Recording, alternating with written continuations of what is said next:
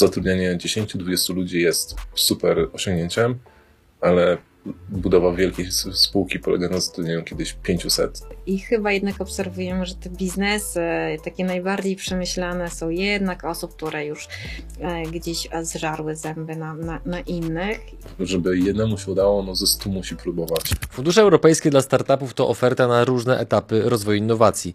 Niezależnie od tego, czy dopiero kiełkuje u Ciebie idea, czy też jesteś na etapie inkubacji, prac nad rozwojem pomysłu, wdrażania albo dalszego rozwoju, dzięki platformom startowym i funduszom Venture Capital otwiera się wiele możliwości dla biznesu. Jeśli masz innowacyjny pomysł na biznes i chcesz go rozwinąć w rentowny model biznesowy pod okiem ekspertów, zainteresuj się ofertą platform startowych. To oferta funduszy europejskich dla osób z całej Polski i z zagranicy, które planują założyć spółkę i z sukcesem prowadzić swoją firmę w jednym z województw makroregionu: lubelskim, podlaskim, warmińsko-mazurskim, podkarpackim, świętokrzyskim oraz już niebawem mazowieckim, bez Warszawy i otaczających ją powiatów.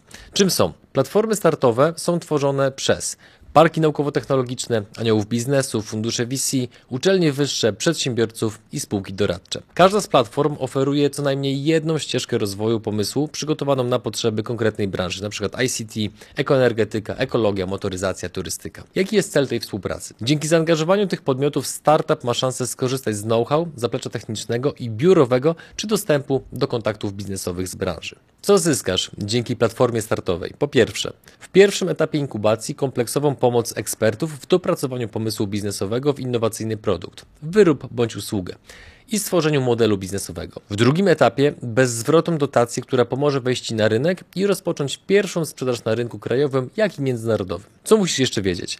Z oferty platform startowych będzie można nadal skorzystać dzięki programowi Fundusze Europejskie dla Polski Wschodniej na lata dwa tysiące dwudziesty pierwszy do dwa tysiące dwudziestego siódmego. Fundusze Venture Capital to z kolei szeroka oferta z programu Inteligentny Rozwój.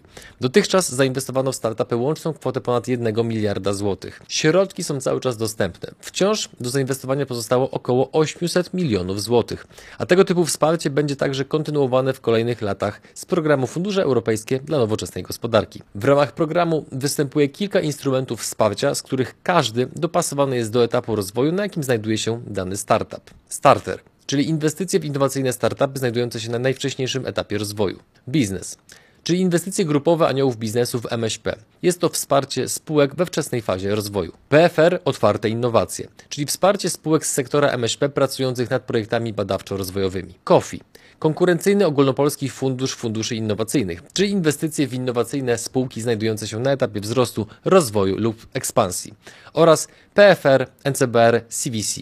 Jest to pierwszy w Polsce fundusz dedykowany dla korporacji, które chcą inwestować w innowacyjne pomysły M Ś P. Jakie są zalety tego typu instrumentów wsparcia? Po pierwsze, lepszy dostęp do kapitału na inwestycje, dostęp do wiedzy i doświadczenia przedsiębiorców i menadżerów oraz kontaktów biznesowych. Szansa na pomoc w rekrutacji kontrahentów. Więcej informacji na temat wsparcia funduszy Venture Capital i platform startowych można znaleźć na stronie, która wyświetla się właśnie teraz. Dzień dobry drodzy widzowie, Adrian Gorzecki, Przygody Przedsiębiorców. Witam Was w kolejnym odcinku naszego programu, gdzie tym razem porozmawiamy sobie o tym, w jaki sposób między innymi pozyskiwać finansowanie dla młodych firm, które bardzo często potocznie nazywamy startupami. A czy właściwie je nazywamy, to zaraz się okaże. Nim przejdziemy do głównego materiału, to oczywiście najpierw należy przedstawić naszych gości. A dzisiaj z nami są Anna Blajerska, Wschodni Akcelerator Biznesu. Robert Grudowicz, Speed Launch Capital Group z Poznania. Dobra, słuchajcie, bo w ogóle drodzy widzowie, słuchacze, musicie wiedzieć, że oni się widzą po raz pierwszy, nie? To jest taka grubsza akcja, nie będę was wprowadzał w szczegóły, bo nie mamy aż tyle czasu, ale oni się widzą po raz pierwszy, więc zobaczymy, jak razem zatańczą na tym naszym medialnym parkiecie. Zrobię co w mojej mocy, żeby było wszystko spoko. Powiedzcie, co wy robicie zawodowo w ogóle na początek, w kilku zdaniach dosłownie.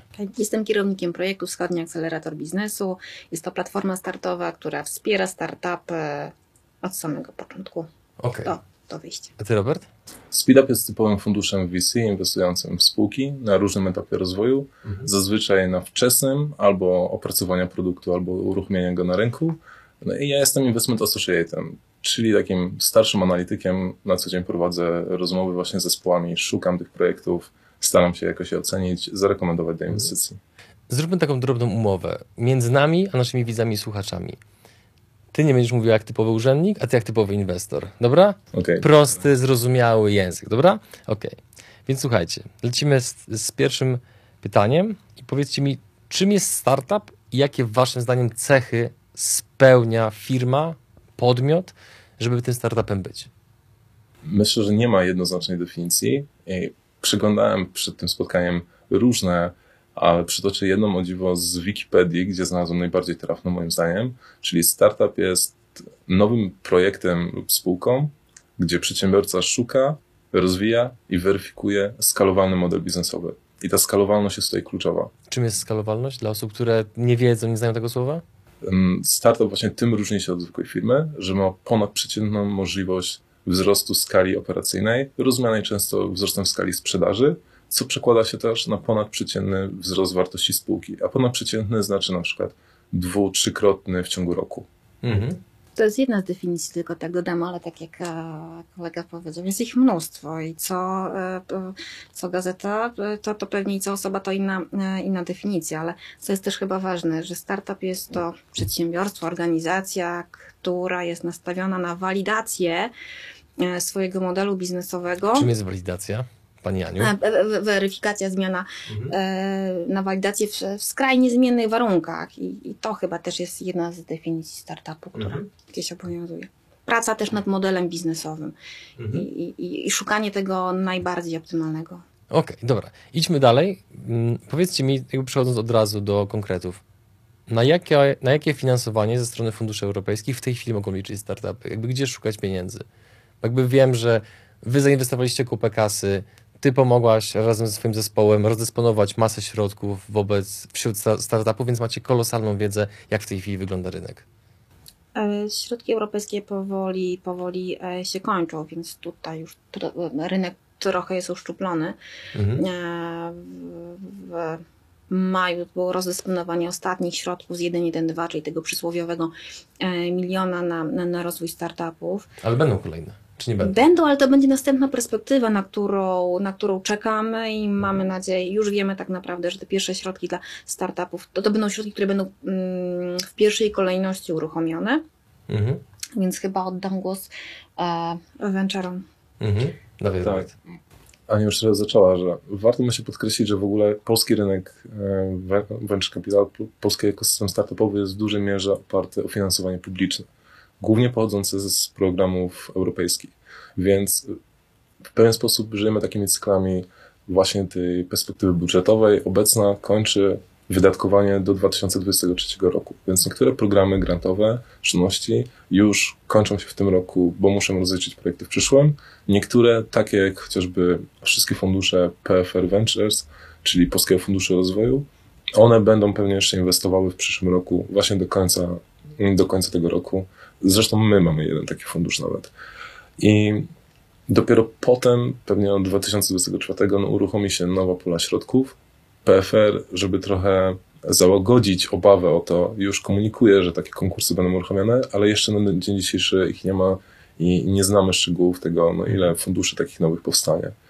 To ja zapytam inaczej. Skoro ta perspektywa kolejnych środków unijnych jest za jakiś czas, to bazując na waszych doświadczeniach, waszych obserwacjach, jak nasi szanowni widzowie i słuchacze, oglądający dzisiaj ten materiał, jak oni mogą się przygotować na zdobycie tych środków? Bo zakładam, że być może oczywiście pewne zapisy, pewne warunki mogą się zmienić, ale no, biorąc pod uwagę, że robicie to, robicie to już kilka dobrych lat, no to widzicie pewne zależności, pewne mechanizmy, więc jak dzisiejszy, dzisiejszy przyszły startupowiec może się przygotować na to, żeby zwiększyć swoje szanse na środki właśnie chociażby z Unii?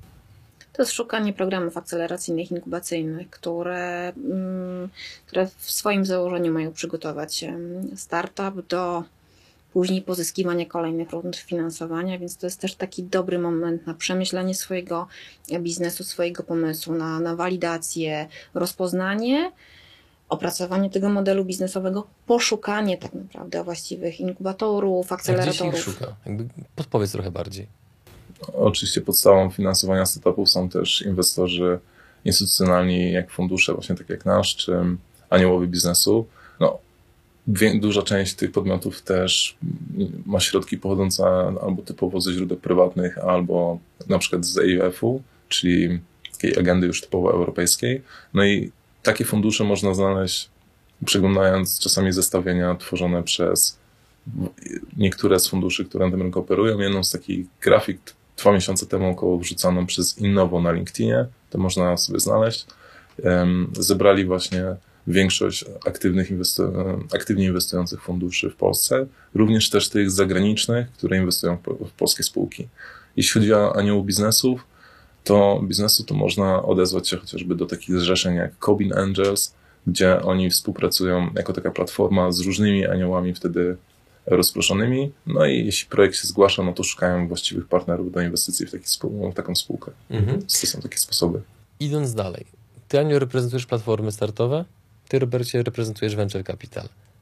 Czym się ró- różnią te podmioty od siebie i dla kogo de facto one są, jeżeli chodzi właśnie o startupy, firmy szukające finansowania? Ja myślę, że one się uzupełniają i my, jako ja, jako przedstawiciel platformy startowej, e, wspieramy te startupy, weryfikujemy model biznesowy, trochę przygotowujemy te startupy do kolejnych rund finansowania i chociażby pozyskiwania funduszy.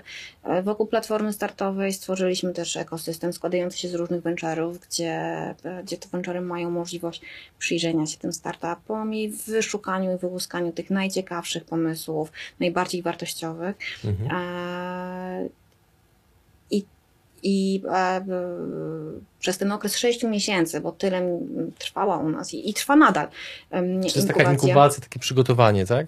To jest tak naprawdę przeszkolenie tego na rybku, to, to jest e, zweryfikowanie przez ekspertów, czy dany pomysł ma szansę. Przede wszystkim weryfikujemy, walidujemy, sprawdzamy rynek, e, wspieramy startup e, w w szeregu tych procesów związanych z założeniem spółki, no bo dostarczamy im księgową, doradztwo podatkowe, prawne.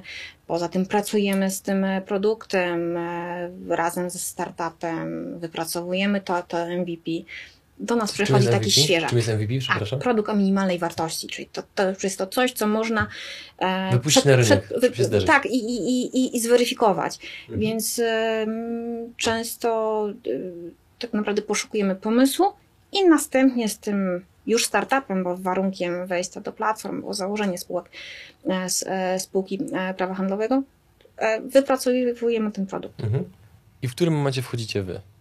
Venture Capital. Jak, jak się skończą, jak się skończył, a często, często jeszcze w trakcie fundusze się interesują, ale jak zakończy się proces inkubacji, często wchodzą. Czyli wy wysyłacie swoich scoutów, trochę jak w sporcie, tak? Obserwujecie, jakie są perełki na platformach startowych i zgarniacie najlepsze. E, tak, tak staramy się robić między innymi. Aha. To jest jeden z, jedna, jedno ze źródeł pozyskiwania projektów, właśnie przyglądanie wszystkich list akceleracyjnych, inkubacyjnych, bardziej akceleracyjnych, jak chociażby platform startowych.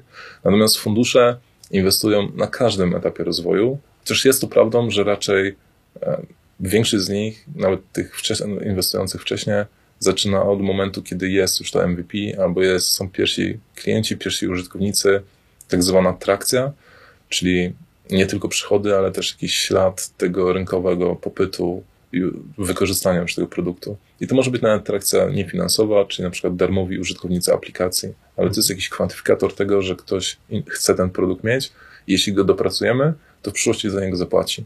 I niemniej jednak też w tej obecnej perspektywie było tak, że część programów wspierania funduszy Venture Capital była zwrócona ku wspieraniu projektów nawet na etapie tak zwanego pre-seedu, czyli przed opracowaniem produktu, przed uruchomieniem go na rynku. I my też inwestowaliśmy w kilka spółek nawet na etapie prezenta- prezentacji albo pierwszych linii kodu, kiedy jeszcze tego produktu nie można było w żaden sposób dotknąć, ale po prostu ludzie, którzy przychodzili, mieli odpowiednie kompetencje, no i przekonywali do tego, że warto im dać środki na, na tak naprawdę czasami założenie nawet tej firmy. No i tu się zatrzymajmy, bo dotknąłeś, podejrzewam, że jednej z najważniejszych rzeczy a propos tego materiału. Podobne pytanie, Aniu, za chwilę otrzymasz ty. Co decyduje o tym, że fundusz składający się z, jak nie mam, wykształconych ludzi, skutecznych ludzi, którzy mają dostęp do ponadprzeciętnie dużych środków, inwestuje w prezentację, w kilka linijek kodu? Co trzeba zrobić? Jakie, jakie kody w grze trzeba wpisać, żeby takie coś się wydarzyło? No to jest bardzo fajne pytanie. Mówi się, że inwestycja w zależności od etapu rozwoju, że na etapie inwestowania gdzieś tam w spółkę, która już ma przychody, jest to inwestycja w biznes, na etapie uruchamiania produktu inwestycja w zespół, a na etapie budowy produktu jest to inwestycja w funderów. I często właśnie dlatego funderów, bo ich pomysł nawet może jeszcze w trakcie twojej inwestycji wielokrotnie się zmienić I to, co będzie za rok, nie, może nawet tylko trochę przypominać to, w co inwestować na początku. Ale zazwyczaj jest tak, że trudno o bardzo dobre, kompletne zespoły, dobre w rozumieniu posiadanego doświadczenia, osobowości, właśnie takich kwestii miękkich, komunikacji, dobrego angielskiego, ambicji przede wszystkim do tego, żeby zbudować dużą spółkę, no bo fundusz Venture Capital nie będzie usatysfakcjonowany biznesem, który generuje dziesięć milionów przychodów i milion złotych zysku rocznie. Czyli w piekarni nie inwestujecie? W piekarni nie zainwestujemy. Każdy fundusz marzy o tym, żeby spółka była warta w przyszłości sto, dwieście albo miliard euro najlepiej. I to jest taki wymarzony sukces. Mało kto ma też taką ambicję, żeby taki biznes zbudować. Więc ciężko, żebyś miał okazję spotkać zespół startupowy, też jako właśnie inwestor, który na koniec zdąży zaoferować tę inwestycję i przekonać tych ludzi w ogóle, żeby współpracowali z tobą. Ciężko, żebyś często spotykał zespoły, które te wszystkie czynniki spełniają. Czyli mają kompletne umiejętności, ktoś jest od technologii, ktoś od sprzedaży, ktoś ma zdolności zarządcze albo takie retoryczne, a po drugiej stronie mają jeszcze też fajny pomysł na stworzenie produktu, który na przykład nie wiem, na rynku amerykańskim już się sprawdza, albo też w taką kategorię produktów już inwestorzy zaczęli inwestować. I teraz poznajesz taki zespół w Polsce i wydaje ci się, że jest jednym z najlepszych, które spotykasz. I to jest to poczucie, które potrzebujesz mieć, żeby zainwestować na etapie prezentacji. Na ile w trakcie, jeszcze pozwól, że podrążę, na ile w trakcie podejmowania takiej decyzji o zainwestowaniu w zespół na bazie prezentacji, kilku linijek kodu, trzymając się tego przykładu, na ile działa jakaś checklista Excel, a na ile wasza intuicja? To też jest dobre pytanie. Wiesz co, no, chciałbym odpowiedzieć, że głównie jest to jakaś checklista, ale to chyba nie jest. Um, trzeba na pewno w inwestowaniu unikać różnych biasów. Raczej jest bias? Bias to jest takie... Błąd poznawczy, spo, takie błąd skrzywienie. Po, dokładnie, błąd poznawczy związany z jakimś twoim doświadczeniem, tym, co ty już przeżyłeś. Teraz uważasz, że cię będzie multiplikować w życiu też innych osób. Typu kiedyś dręczył cię w szkole blondyn w dziwnym swetrze, no to nie inwestujesz w blondyna w dziwnym swetrze, nie? Można to tak sprowadzić, mhm. dokładnie. I dlatego krytykuje się raczej inwestowanie w oparciu o tak zwany gut feeling, czyli tą intuicję, to poczucie wewnętrzne, że to wyjdzie. Natomiast mm, jest w tym część na pewno intuicji. Takiej, może nie tyle co intuicji, ale poczucia, że chcesz pracować z tymi ludźmi. Inwestycja w V C to jest w dwie strony, taki kontrakt, często nazywamy to takimi zaręczami, na wiele lat współpracy, na siedem, osiem. Mamy takie przypadki, kiedy menadżer, który zainwestował w spółkę, nawet jeszcze jako analityk, pomagając po prostu w tym procesie, będąc już partnerem funduszu, sprzedając udziały w tej spółce, po siedmiu, ośmiu latach dzwoni składać życzenia temu funderowi z okazji rocznicy ślubu i tak dalej, bo już ta relacja przez siedem, osiem lat urosła do wręcz pewnych form przyjaźni. I to pokazuje, że bardzo ważne jest dobieranie tych partnerów, więc ty też musisz mieć takie poczucie z tym zespołem, że to są ludzie, ludzie, z którymi chciałbyś pracować, z którymi dasz radę się dogadać, którym dasz radę w pewien sposób zaufać właśnie, bo to zaufanie bardzo ważne jest na etapie w, w segmencie inwestycji venture capital. Są zapisy umowne na tak zwane złe czasy, ale na co dzień wierzymy sobie, że i ty, i ja mamy dobre intencje, że to, co ty mówisz, jest prawdą. To, że ty wiesz, jak zbudować tą firmę, to też jest prawdą. Ja ci w to w pewien sposób wierzę i dlatego przekazuję te środki. Nie jestem w stanie tego do końca nigdy zweryfikować. Oczywiście próbujemy, rozmawiając, wysyłając naszych ekspertów, zazwyczaj z innych spółek, na takie rozmowy też, żeby sprawdzili chociażby kompetencje techniczne, ale jest w tym zawsze duża niepewność. I ostatnie pytanie, które proszę, żebyś bardzo krótko odpowiedział, bo już chciałbym do Ani przeskoczyć. Czy kiedykolwiek zdarzyła wam się sytuacja, że była tak patowa sytuacja między tobą a innymi partnerami funduszu, że graliście na przykład w papier kamień, czy inwestujecie, czy nie? Nie, nie, co się nie zdarza. U nas inwestycje zawsze podejmowane są... Ciągniemy zapałki. U nas zawsze, zawsze inwestycje są podejmowane demokratycznie, decyzje, mhm. w gronie wspólników. Czyli ci wspólnicy, którzy są zaangażowani kapitałowo, tak zwani partnerzy funduszu, oni mają ten głos decyzyjny. Um, unikamy bardzo sytuacji, w których jest taka sytuacja remisowa, czyli jeden się wstrzymał, dwóch jest, dwóch przeciw. To wtedy raczej trochę zwracamy się ku tym, którzy są przeciw i staramy się odpuścić, Natomiast partnerzy między sobą stosują takie zasady, że na trzydzieści spółek każdy z nich może jedną taką, nazywamy to dziką kartę, położyć, że ja jestem przekonany, że to jest super pomysł, ja chcę zainwestować, nawet jeśli wy do końca w to nie wierzycie. Ale no, ja jestem w firmie pięć lat już i no, takie sytuacje prawie się nie zdarzają, więc raczej jeśli inwestujemy, to albo zgodnie, zgodnie próbujemy nabudować tą decyzję, dlaczego warto, albo przekonujemy się, że może tym, raczej, tym razem może warto puścić. Dobra, tu stawiamy kropkę. Aniu, e, ty i twój zespół rozdaliście, mówiąc tak bardzo poprawnie, zgodnie z językiem polskim, z etykietą biznesową, sto dziesięć milionów, dobrze pamiętam? To nie do końca tak, ale już, już, już trochę zweryfikuję. U nas Proszę. wsparcie w platformach startowych, tak jak w większości platform, oscylowało w kwocie około sześćdziesiąt tysięcy. No i teraz pytanie, czy za sześćdziesiąt tysięcy wsparcia nieżywej gotówki da się coś zrobić? No ono się da i, i, i to właśnie pokazaliśmy. Ferrari w leasing nie weźmiemy za to, nie? No nie. I, i, i super sprzętu nie kupimy. Mhm. E, Ale to, że startupy, które skończyły Wschodni Akcelerator Biznesu, pozyskały sto dwadzieścia milionów, to już jest fakt i to, jest, i, i to się broni. Platformy, proces inkubacyjny w platformach startowych to jest około sześciu miesięcy i przez te sześć miesięcy startup, czyli to nowo powstałe przedsiębiorstwo, miało własnego menadżera, miało do własnej dyspozycji ekspertów z różnych branż, miało pakiet szkoleń i miało środki na to, żeby opracować M V P, czyli ten produkt o minimalnej wartości, coś przed prototypem. Poza tym dostarczyliśmy tym startupom, no właśnie, inwestorów i możliwość pokazania się mhm. inwestorom, um, udział w konferencjach, czyli pokazanie tego produktu szerszej publiczności.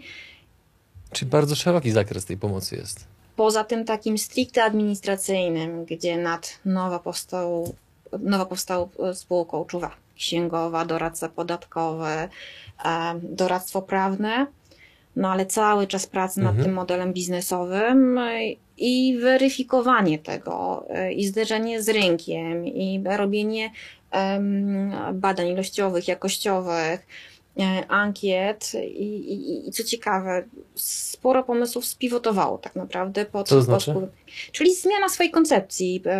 Przychodziły startupy do nas z, z jakimś produktem, z jakimś pomysłem, a nagle wychodziły trochę z innym. I to też... Który pivot był najciekawszy, który wspominasz? Uf, uf, tu muszę sięgnąć pamięcią, może zaraz wrócę i wtedy opowiem. Ale my przygotowaliśmy te startupy do tego, żeby one weszły na rynek i Te, te, te sto dwadzieścia startupów e, kończących naszą platformę uzyskało ten milion i teraz tak, tak naprawdę rozwija ten pomysł i w swoim portfolio i, i możemy się pochwalić e, kilkudziesięcioma startupami, które, e, które i, i, i wzbudziły zainteresowanie zagranicznych inwestorów i nawiązały współpracę z, z zagranicznymi e, inwestorami, chociażby jeden z naszych startupów. Ale są którym... takie poważne współprace, czy jakiś list intencyjny, który potem jest P R owo budowany na Facebooku, to że są, jest wielki sukces? Nie, nie, to są już czasami takie partie testowe, więc, więc to, to mhm. nie jest list intencyjny, okay. to, to już jest grubsza współpraca. Musiałem to zapytać, wybacz. Okay. Ale słuchaj, jakby kolejne pytanie, no bo mając taką dużą próbkę badawczą, masz unikalną wiedzę, która uważam, że będzie bardzo cenna dla wielu ludzi, którzy tego słuchają. Co sprawia, że dany właśnie podmiot może dołączyć do takiego programu akceleracyjnego i potem może zgarnąć ten milion złotych oraz w perspektywie kolejne środki finansowa- finansowania, być może też ze strony Venture Capital. Co spra- jakie elementy wspólne miało te sto dwadzieścia podmiotów, że akurat postawiliście na nich? To przede wszystkim chyba pomysł. Pomysł się liczy, ale to, o czym było też tutaj mówione, tej, tej checkliście, no to, to zespół I, i ludzie, z którymi można współpracować i zespół, który jest otwarty na zmiany i, i słucha i jest w stanie szukać nowych rozwiązań, który się nie poddaje i ten zespół, który jest komplementarny i, i to nigdy nie jest startup, to nie jest tylko jeden człowiek, tylko to musi być nadbudowane kilkoma osobami, które, które chcą razem współpracować. Czy jedna osoba ma mniejsze szanse, żeby wzbudzić zainteresowanie zarówno platform startowych, jak i venture capital niż zespół? Zdecydowanie jednym z kryteriów oceny był zespół i te, tego, czy jest to zespół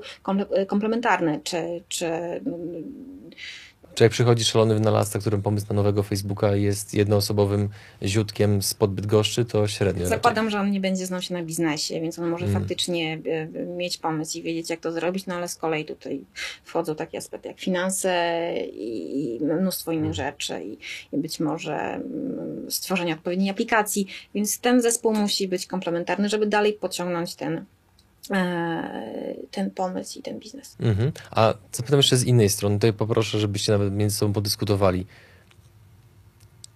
Trochę już można na podstawie tego, co powiedzieliście, de facto odpowiedzieć na to, na to, na to pytanie, które wam zadam, ale moją intencją jest, żebyśmy to podrążyli. Co powoduje, że z miejsca odrzucacie pomysł, zespół, projekt? Jakie są deal breakery, mówiąc tak ładnie po polsku, czyli rzeczy, które właśnie zrywają jakiekolwiek negocjacje?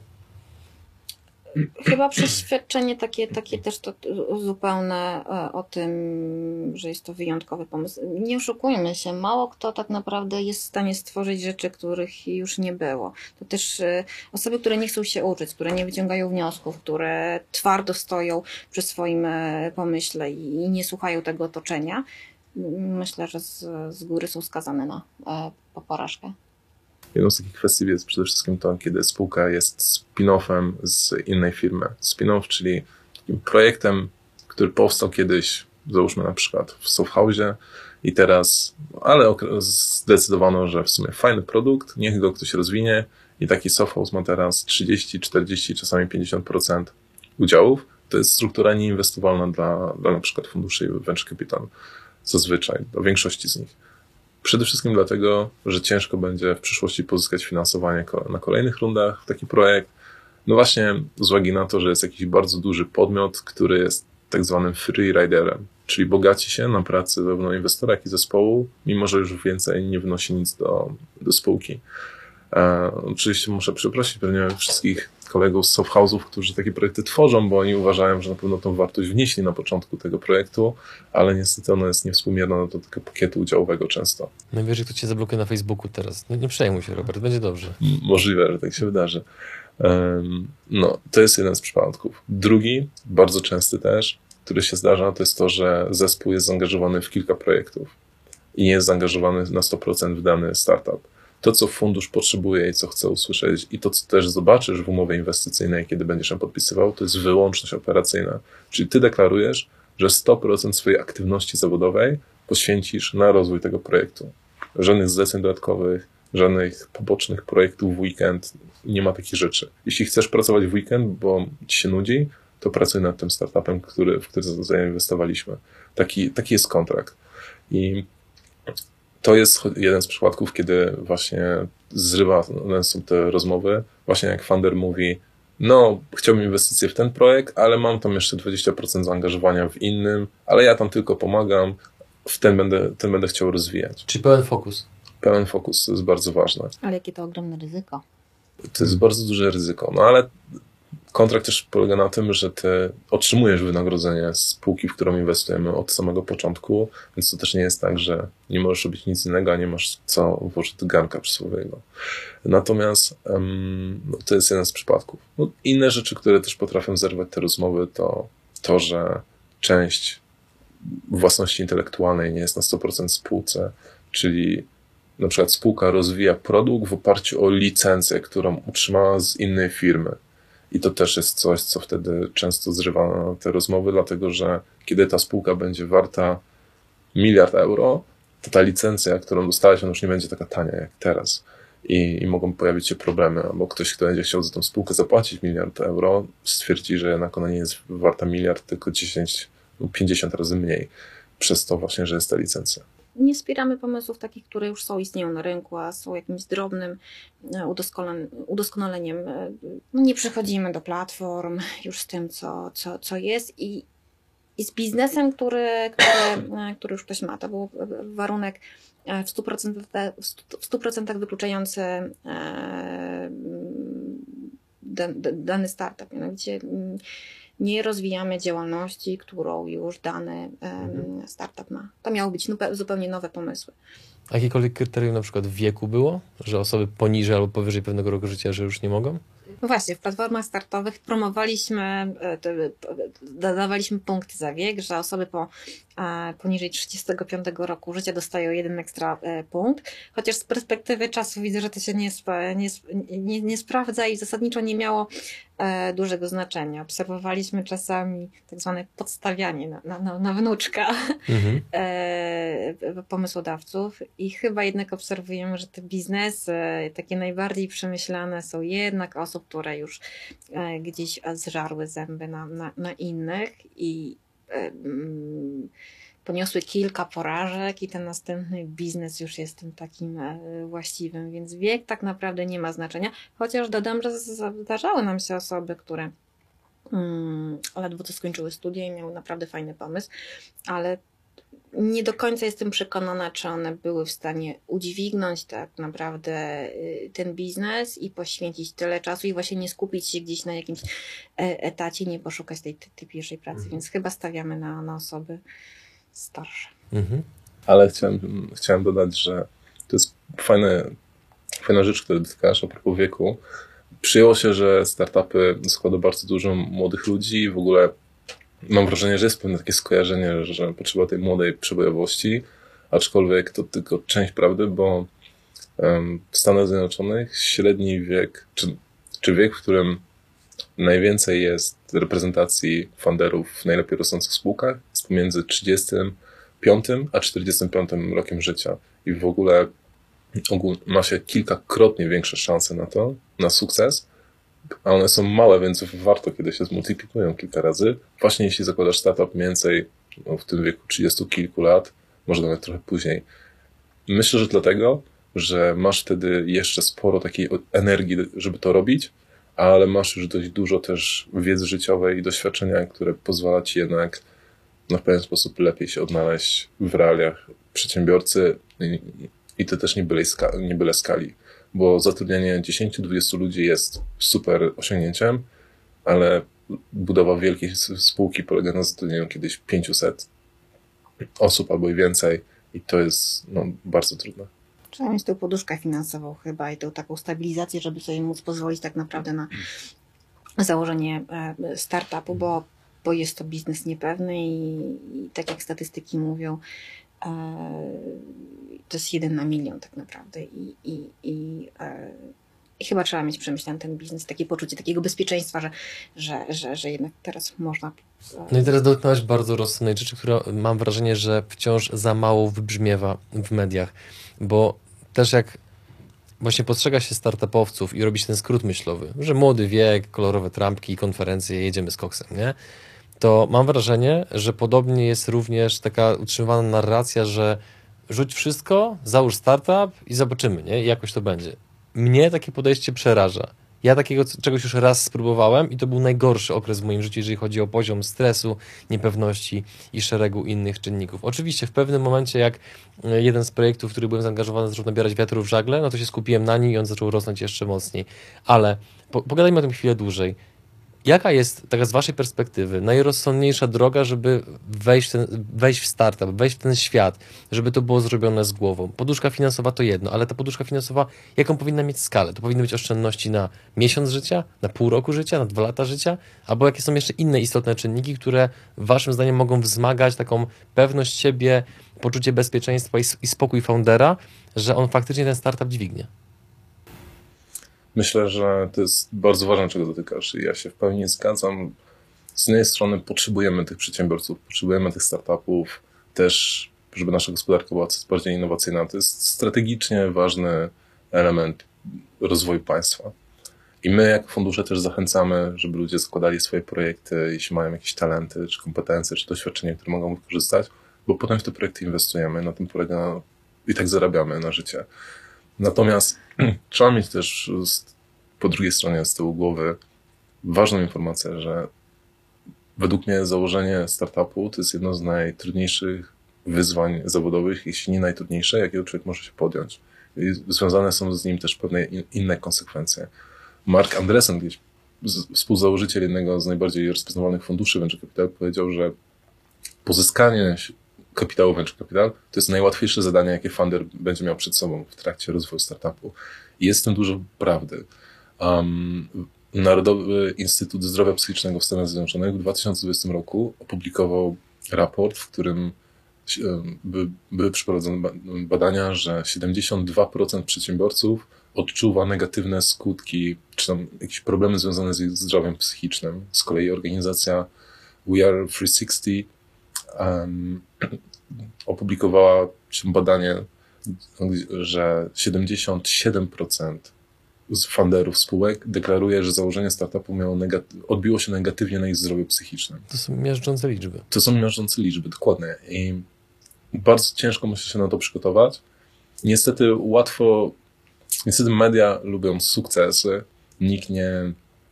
Często widzimy właśnie wielkie rundy, a fajne exity. Widzimy tych potężnych założycieli, czy C E O spółek, Google'a, Amazon, Steve'a Jobsa, ikony, którym się udało, ale żeby jednemu się udało, no ze stu musi próbować. I niestety fundusze, to prawda, że inwestują sto procent kapitału, więc one tracą pieni- całe pieniądze, kiedy startup nie wychodzi, ale te pieniądze często są odrabiane na innych inwestycjach, które wychodzą.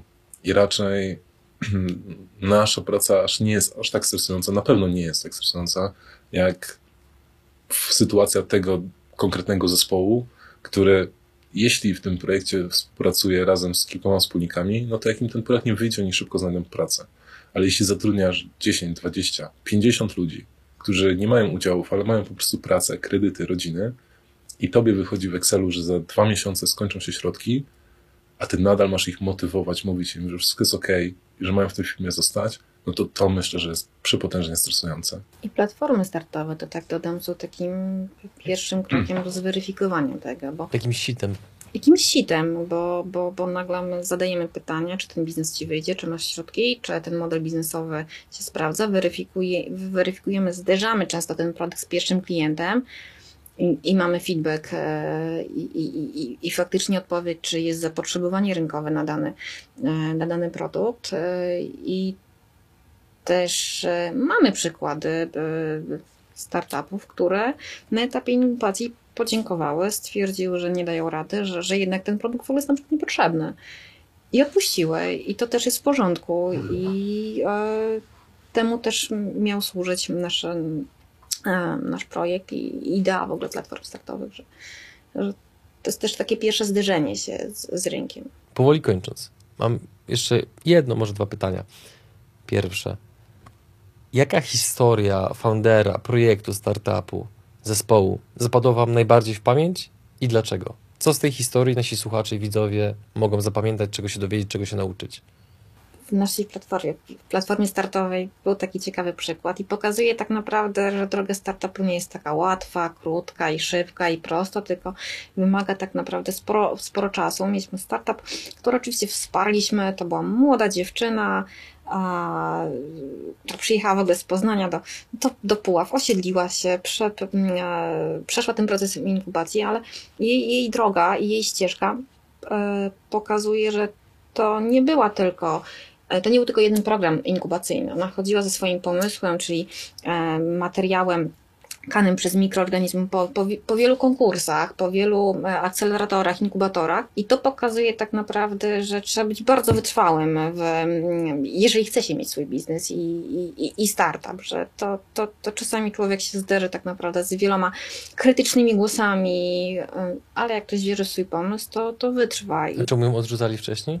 E- To była kwestia też przygotowania i pewnie mentalnego przygotowania się do pracowania biznesu, ale ona skończyła nasz program inkubacyjny, poszła do innego, z każdego pewnie wyciągnęła co, coś ciekawego, finalnie opracowała produkt i, i ma biznes, który, który się zapowiada bardzo, bardzo ciekawie. Mhm. Robercie, masz taką historię? I czemu nie jest to piekarnia?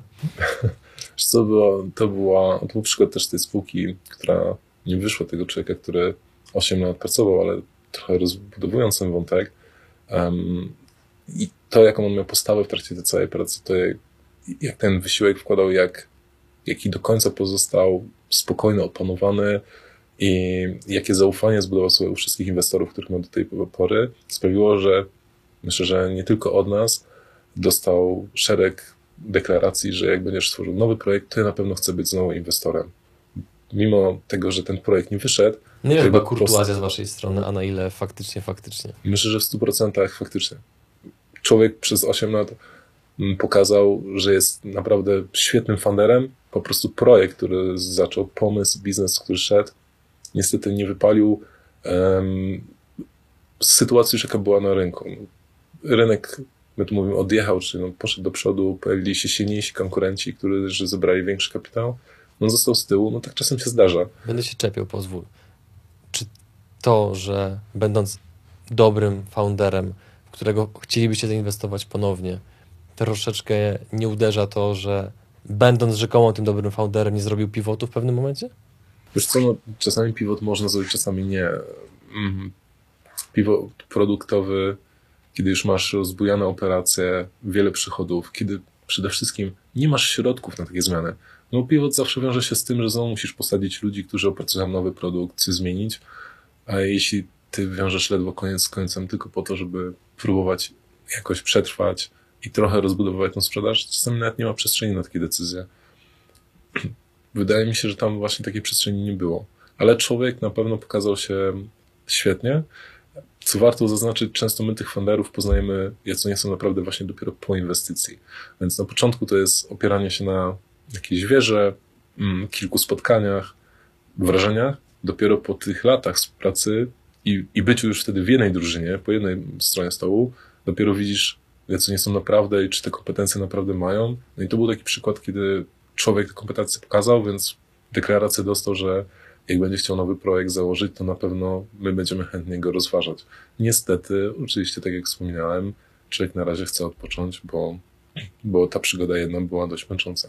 Dotknąłeś tutaj w ogóle ważnego tematu wiarygodności i dowożeniu tak naprawdę kamieni milowych, dowożeniu tematów, które, które, które się gdzieś ma. I, i to pewnie wy obserwujecie, będąc funduszem, ale my również to obserwowaliśmy w, w w naszym programie wspierającym startupy. Jak, jak ważne jest wywiązywanie się z pewnych deklaracji i, i, i to jest też istota powodzenia. Masz określone zadania, wykonaj je i, i dlatego też każda platforma startupowa miała pewien plan działania, pewien harmonogram, plan inkubacji i warunkiem ukończenia platformy i, i uzyskaniem wsparcia było wywiązywanie się z kroków. Nie dostaniesz tej rekomendacji, nie dostaniesz tego raportu końcowego, który był warunkiem ukończenia inkubacji z pozytywną rekomendacją, jak nie dowiesiesz kamieni milowych, które wcześniej zostały określone, więc to też jest szalenie istotne, taka wiarygodność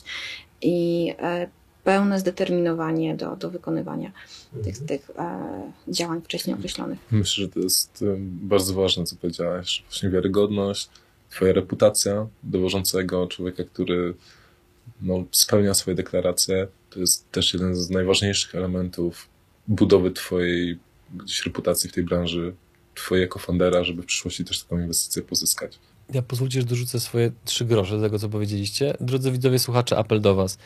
Jak chcecie szybciej się rozwijać, to zacznijcie zadawać ludziom pytania, zwłaszcza tym ludziom, od których na swój sposób zależy wasz los, co robicie źle, albo co w waszym zachowaniu jest niewłaściwego. Ja całkiem niedawno miałem okazję rozmawiać z takim jednym gościem, który w rozmowie ze mną tak bardzo się napinał, że no ja to będę robił to, co ty robisz, będę robił wywiady i tak dalej. I co o tym w ogóle myślisz, nie? A ja mówię, stary, chcesz, chcesz, chcesz miło, czy chcesz serio? Nie, no wiadomo, serio bym chciał. Mówię, no to łap. Jąkasz się, jak mówisz. Twój kanał YouTube pod kątem brandingu wygląda tak, jakby to było robione w pęcie. Twoje pytania są denne, monotonne i przewidywalne, więc jeżeli nie odrobisz pracy domowej, nie popracujesz z logopedą, nie nauczysz się lepszego programu graficznego, nie obejrzysz setek wywiadów, w których nie oglądasz gościa, tylko prowadzącego i słuchasz, jak on buduje pytania, to możesz zapomnieć o tym, że zrobisz kiedyś choćby pięćdziesiąt czy sto wywiadów, a o czterysta czy pięćset to w ogóle możesz zapomnieć. Więc drodzy widzowie, słuchacze, apel do was. Kiedy już będziecie mieli okazję porozmawiać na przykład z Anią, czy porozmawiać z Robertem i widzicie, że coś nie gra, bo to są bardzo mili i uprzejmi ludzie, nie takie chamy jak ja, nie? Więc jak już macie z nimi okazję porozmawiać, to zapytajcie się ich wprost. Słuchaj, ale co robię źle? Tak powiedz mi po prostu wprost, bez poprawności politycznej, bez owijania tego w bawełnę, co robię źle. I wtedy wierzcie mi, że odpowiedź, którą otrzymacie, Dla waszego ego prawdopodobnie będzie to dramat, ale dla waszego rozwoju to będzie najlepsze, co może was spotkać. Zgadzacie się czy nie? I jeszcze jedno. Z tym, że jestem hamem. Nie, też z tym, to nie jest bardzo miło.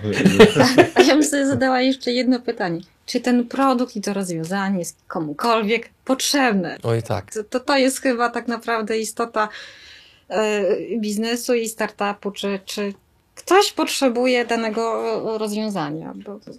Jest... Też nie pamiętam teraz nazwiska, też taki inwestor ze Stanów kiedyś powiedział, że produkty dzielimy na trzy kategorie: słodycze, witaminy i środki przeciwbólowe. I te pierwsze to są zabawki, nie potrzebujesz ich w ogóle, drugie są nice to have, czyli fajnie, pomagają, ale też bez nich przeżyjesz. A środki przeciwbólowe to są te, w które najczęściej chcesz inwestować, bo to są te, które jak raz się pojawiają, to już zawsze jakiś musi być. Przykładem chociażby są aplikacje z zadaniami w telefonie, czy każda teraz firma, wszyscy pracownicy mają takie listy zadań zdigitalizowane, nikt tego już nie robi w zeszycie. No i znajdź mi przykład firmy, która chciała, która powiedziałaby, że my się możemy cofnąć do czasów z zeszytem. Mhm. To jest przykład właśnie środków przeciwbólowych. I tym pięknym porównaniem kończymy ten materiał. Aniu, Robercie, bardzo wam dziękuję, że dotrzymaliście słowa, na które się mówiliśmy na samym początku i mówiliście prosto, zrozumiale. Trudne angielskie słowa być może dla niektórych tłumaczyliście w zrozumiały sposób. Dziękuję wam za materiał. Dziękuję bardzo. Dzięki.